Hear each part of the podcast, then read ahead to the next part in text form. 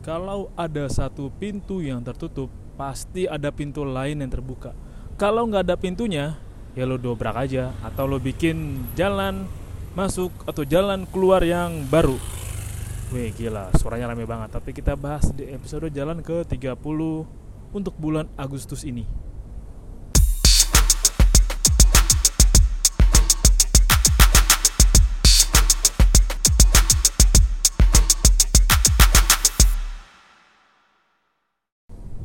Tadi ada pengendara motor lewat, berisik banget motornya. Gue suka agak sebel aja gitu ngeliat orang yang mengendarai motor tapi motornya udah sangat mengkhawatirkan kondisinya. Ya kalau bisa dirawat lah itu kan lu naik motor itu motor yang nganterin lu ke tujuan lu mau nganterin lu kerja ke mau nganterin lu GoFood, GoPay, Gojek. Ya dirawat lah tapi emang kalau tujuannya ya habis pakai jual atau buang ya itu serah lu sih di jalan ke 30 bulan Agustus ini gua mau ngebahas soal kalau nggak di sini ya di sana. Ah, BTW. Jadi kalau gue suka rekaman di belakang kantor itu ya lo suka denger kendaraan lewat lah dan umumnya kalau gue lagi bikin rekaman kayak gini ada security gunung seberang yang ngeliatin saya respect kepada bapak mungkin bapak nggak tahu kalau saya punya podcast tapi terima kasih pak sudah setia mengawasi saya dari jauh takutnya saya berbuat hal-hal yang mencurigakan. Kayaknya enggak sih. Saya anak baik kok. Anak baik sekali. Ayam kepleset gue nah gue jadi mikir sih. Bukan mikir dong mikir lama malah. Gue ngerasa emang kalau ke jalan ke 30 malah kan gue sebentar lagi mau 30 nih. Itu lama-lama gue sambil ngobrol ya sama orang orang terdekat gue. Lu pernah nggak ada di situasi yang kondisinya sulit buat milih. Karena lu udah terlanjur memilih pilihan yang lu ambil. Dan pilihan lu ambil itu nggak membuat lu senang nggak begitu membuat lu bahagia lah. Lu pernah nggak ada dalam kondisi kayak gitu? Jadi kayak ya udahlah udah kadung kepilih udah terlanjur nih ya paling mau nggak mau ya bisa berdamai dan mentoleransi sekiranya apa yang bisa ditoleransi walau biasanya ya lebih banyak makan ati daripada makan nasi padang yang lebih banyak sedihnya aja gitu. Udah sedih cuma bisa nerima doang. Susah buat beranjak karena sudah tercemplung terlalu dalam atau sudah terlalu lama melakukan hal yang itu dan sudah menjadi kebiasaan yang ya udahlah ibarat kata nih misalkan kalau gue eh, apa ya profesi sih yang profesi yang nggak ada apa itu jarang ya. Oh misalkan gua ini deh misalkan gua eh, orang yang kerjanya masukin setan ke dalam botol. Nah itu kan agak jarang tuh pekerjaan tuh. Kalau udah terbiasa. Ya saya mah ahlinya mah masukin setan doang ke dalam botol. Biasanya sih tuyul yang gampang. Kalau di atasnya tuyul sulit. Karena lu udah terlanjur berprofesi seperti itu. Dan lu udah bertambah tua juga kemampuan belajar lu sudah mulai menurun. Ya mau nggak mau lu harus bersepakat. Ya udahlah gue cuma bisa kerjaan masukin tuyul ke botol nih kira-kira yang gue lakuin bisa bawa gue ke mana aja ya? Mungkin memang ada kalanya pekerjaan masukin tuyul ke dalam botol lagi rame.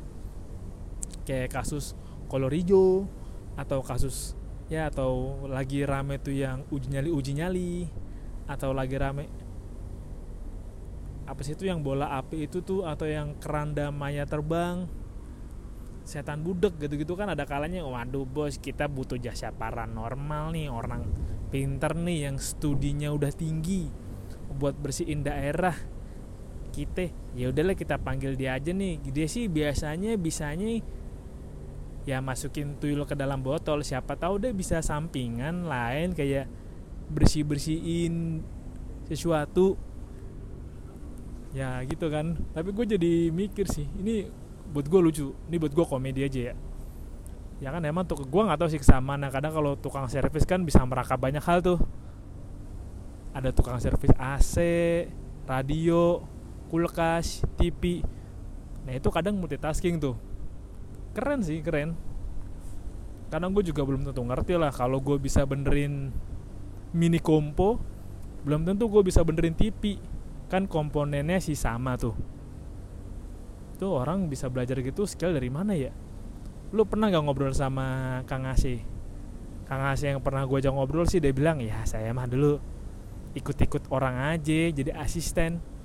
Ngeliatin dia bongkar AP ngeliatin dia bersihin AP ya lama-lama kita ngerti sendiri. Udah ngerti baru udah bikin usaha sendiri. Anjay.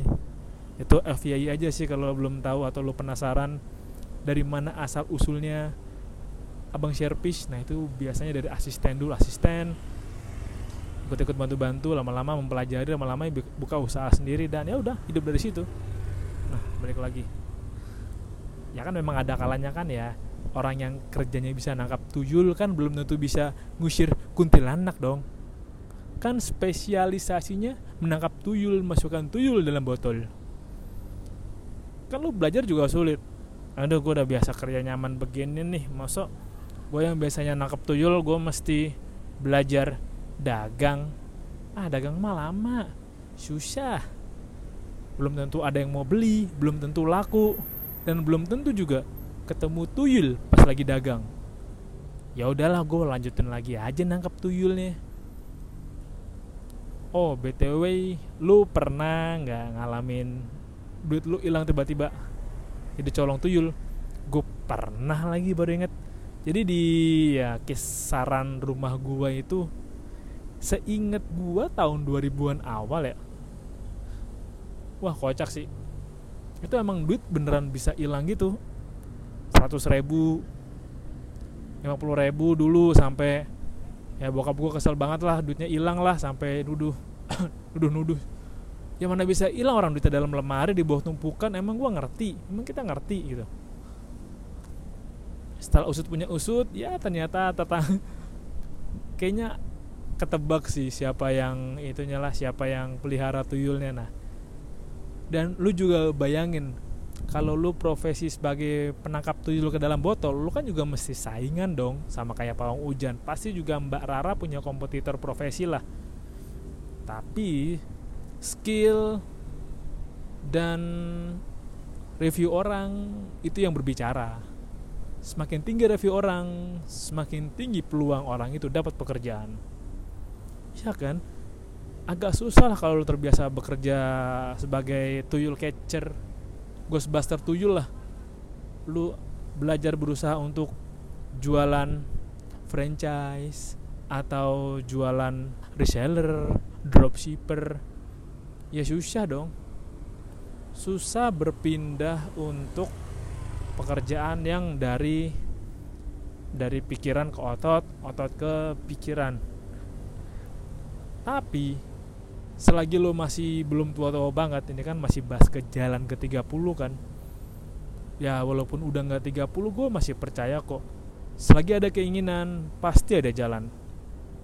Kalau nggak ada jalan ya ya bikin aja jalan ya sesimpel itu kan sesimpel ya lo kalau nggak tahu mau ke mana lo tentuin aja tujuan lo sendiri.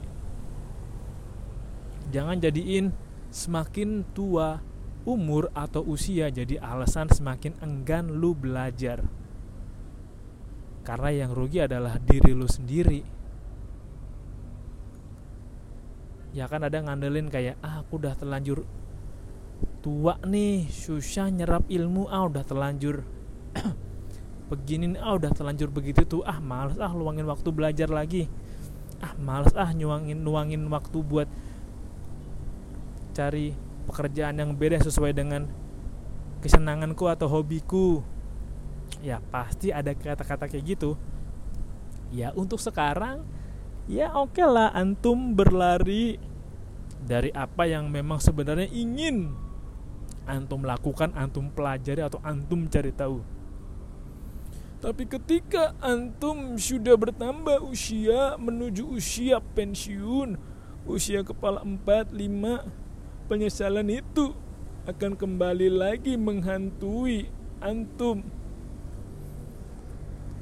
Iyalah, nggak tau kenapa ya gue tuh seneng aja ngebuat orang itu jadi tahu dia mau ke mana atau tujuannya ke mana karena sudah begitu banyak sebagian bahkan lebih dari kita yang tersesat terombang ambing dalam kehidupan yang tidak tahu mau ke mana yang menjalani rutinitasnya berulang berulang naik turun tapi nggak tahu apa yang pengen dicari.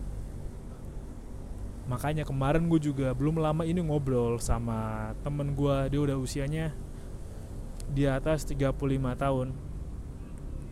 Gue sempet ya kaget kaget sedikit karena ya dia belum tahu dia sukanya apa mau ke mana dan alasan membenarkan ya aku kan cewek nanti kan aku ikut suami suami bla bla bla aku kan cewek ya kan?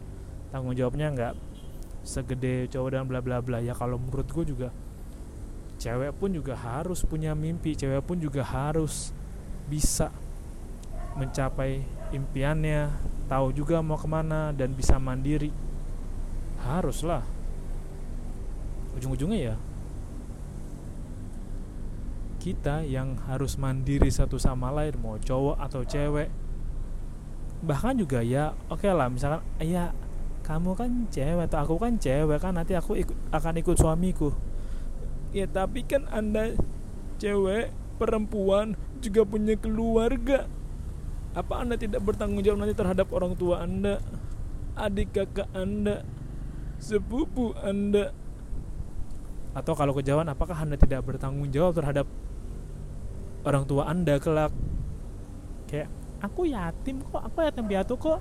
Aku perempuan yatim piatu. Anak bungsu bebas sudah. Ya tapi kalaupun demikian ya memang lu nggak ada hal yang beneran lu mau gitu. Sampai ya udahlah saya pasrah aja lah apa yang terjadi terjadilah. Itu antara lu pasrah lu nyerah sama diri lu atau emang lu males aja males untuk cari tahu diri lu lagi. Kan memang juga kemarin gue lihat tuh di TikTok ada yang sudah nyaman lah ketemu kantor yang baik yang peduli yang baru pertama kerja dan ceritanya bagus. Ya bagus lah gue turut seneng pertahanin itu. Karena buat gue ya tempat lu kerja tempat lu usaha adalah kendaraan untuk lu tujuannya ke mana kalau emang dirasa udah nemu tujuan lu udah tahu kendaraan lu seperti apa dan bagaimana ya udah jalanin aja. Tapi ini kan buat yang belum tahu mau ke mana dan kebanyakan dari lu lu masih belum tahu. Masih belum tahu kan lu? Lagi pula juga ah ini gue penasaran soal peminatan dan bakat. Ya kalau diujinya dari kecil ya bisa berubah dong kalau misalkan diuji dari SMA aku ada nih psikotes waktu SMA minat dan bakat misalkan bakatku atlet renang. Tapi pas setelah SMA tidak menekuni tidak dilatih untuk berenang tidak jaga badan dan kemudian beralasan ah passionku mah sulit. Masa atlet renang kan harus harus latihan berenang. Harus punya baju renang. Jaga pola makan. Ah sulit. Sepertinya Tuhan tidak sayang pada aku. Ya itu mah alasan aja kalau antum males. Ini gue baru coba-coba inget ya nggak? Gue lagi inget kayaknya Gardner atau siapa gitu bilang setiap manusia itu punya 8 kecerdasan. Dan setiap orang pasti memiliki ya minimal dua lah kecerdasan spasial, linguistik, verbal, interpersonal dan apa gitu lo cari tahu aja deh 8 kecerdasan manusia. Ya pasti kan kalau lu nggak pandai dalam satu bidang kan pasti lu diberikan kelebihan dalam bidang yang lain dong. Sesungguhnya memang Tuhan tuh maha adil. Ada yang dilebihkan ada yang dikurangkan. Ada yang terlalu berlebih makanya ada yang dikurang-kurangkan atau ya pas-pas aja ya ada kan. Makanya kalau lu bingung gitu kayak ah sepertinya kemampuanku nggak di sini ya cari lagi dong explore lagi dong uji coba lagi dong. Yang malas memang uji coba dan cari taunya sih karena makan waktu makan tempat makan tenaga makan hati juga kalau emang bukan itu yang dimau. Gua ngambil ini dari Bang Ogut sih. Ya memang apa yang lu ikutin juga belum tentu berhasil gitu. Belum tentulah lu bisa sukses. Tapi seenggaknya tuh lu punya referensi punya pengalaman dan punya skill yang unrelatable unrelatable atau enggak berhubungan tapi bisa ngebantu lu ketika skill itu memang diperlukan. Misal oke lah. Lu dulu belajar desain grafis. Terus lu kerja sebagai sales. Ya ada kalanya ketika tim sales minta bantuan untuk didesain poster yang bagus atau selebaran yang bagus ya pasti minta bantuan lo karena lu ada keilmuan di sana. Nggak linear tapi bisa membantu lo dan bisa jadi alternatif lo juga untuk menghasilkan cuan cuan cuan. Iya kan? Kalau nggak di sini jalannya ya di sana. Kalau nggak ada jalannya ya bikin aja. Kalau emang jalan tutup tembok jalan ke halang tembok dobrak aja temboknya. Asal bukan tembok-tembok yang dilarang agama dilarang pemerintah. Ya kalau lu passionku adalah meneliti ganja. Eh jangan di Indonesia dong bangsat ke Amerika ke Amerika anda teliti ganja gitu anda ke belajarin manfaat obat-obatannya jangan. Aku kan peneliti ganja masa aku nggak boleh meneliti ganja di Indonesia? Ya memang peraturannya tidak boleh kecuali anda mungkin punya sertifikasi kali ya gue gak tau mungkin lu punya sertifikasi lu punya keahlian yang bagus. Ya mungkin boleh aja peneliti ganja untuk ayah tercinta. Tidak mau ditulisin silahkan kalian cari tahu sendiri manfaatnya. Ya kan ada yang beranggapan bahwa ah aku sudah lelah sekali begitu sampai rumah sampai kosan inginnya rebahan. Ya segala rebahan yang dikorbankan akan menjadi penyesalan di hari kemudian. Anjing bagus banget tuh. Ya, coba ya. Gue ulang-ulang lagi kata-katanya ya. Segala rebahan yang dilakukan di masa sekarang akan menumpuk menjadi penyesalan di masa mendatang anjing bagus banget tuh kutipan dari gua tuh. Ya iyalah kayak nggak apa-apa deh gue mengorbankan waktu dulu untuk 5-6 jam rebahan hari ini. Tapi pasti 5-6 jam 10 tahun lagi aku juga akan menyesal. Apa dulu seandainya aku tidak rebahan kayak akan seperti apa sekarang? Ya pasti ada lo kepikiran masa kayak gitulah jujur. Jujur pasti ada kan iyalah mana hampir susah sih nemuin orang susah banget nemuin orang yang tidak ada penyesalan dalam hidupnya. Selain dia bisa menerima dan menjadikan itu pembelajaran. Inginnya gue adalah sebagai lu low listener anjay low listener cobalah untuk belajar mencari jalan lu dan pintu lu sendiri. Ya kalau nggak ada bikin. Bikin aja pintunya bikin aja jalannya pasti akan sulit kalau memang lu menjadi salah satu beberapa dari orang-orang pertama yang berusaha membuka jalan pasti sulit karena mengenali medannya, karena mengenali tempatnya, mencari tahu bisa seperti apa. Wah, pokoknya istilah kata tuh lu babat alas. Kalau lu jadi orang yang babat alas, ya pasti lu akan menjadi orang yang perjuangannya tersulit lah untuk pertama-tama lah. Sama kayak ketika lu memimpin rombong, lu menjadi pimpinan serigala, lu membawa rombongan serigala. Ya di pencarian atau di perjalanan lo akan menjadi orang yang pertama kali bukain salju-salju di jalurnya serigala biar serigala-serigala lain bisa ngikutin lo dan bisa jalan juga dengan aman gitu ya memang tidak mudah melakukannya tapi kan bukan berarti nggak bisa dan kan memang lo harus yakin bahwa Tuhan itu menciptakan peluang yang banyak kita sering kali melewatkannya karena kita mengabaikannya, kita mengacuhkannya, kita tidak peduli padanya dan kita enggan untuk membaca tanda-tandanya. Tanda-tanda Tuhan itu pasti ada dan nyata dan pasti kita sebenarnya tahu, tapi kita nggak ngeh aja. Ada kutipan yang bagus sih. Ini gue juga suka lagi dan mungkin gue akan ingetin beberapa kali ya di episode yang lain bahwa Tuhan sering kali mengunjungi kita di rumahnya, tapi saat itu kita sedang tidak berada di sana. Bagus banget sih, bagus banget. Dan terakhir, pokoknya ingat, oke? Okay? Kalau nggak di sini, ya di sana. Pasti lo akan menemukan jalannya selagi lo mau. Jangan jadiin, aku udah mau 30, nggak 30 masih muda. Kalau lo rajin olahraga, merawat diri, 30 masih muda masih muda masih bisa hidup 40 50 tahun lagi lu kalau lo jaga diri dari sekarang masa depan lo masih panjang oke okay? pokoknya jangan korbanin rebahan 5 jam sekarang untuk bersedih hati bersusah lara di 5 jam kemudian di masa 30 40 tahun mendatang Terima kasih udah dengerin episode kali ini. Sampai jumpa di jalan ke 30 episode selanjutnya. Bye bye.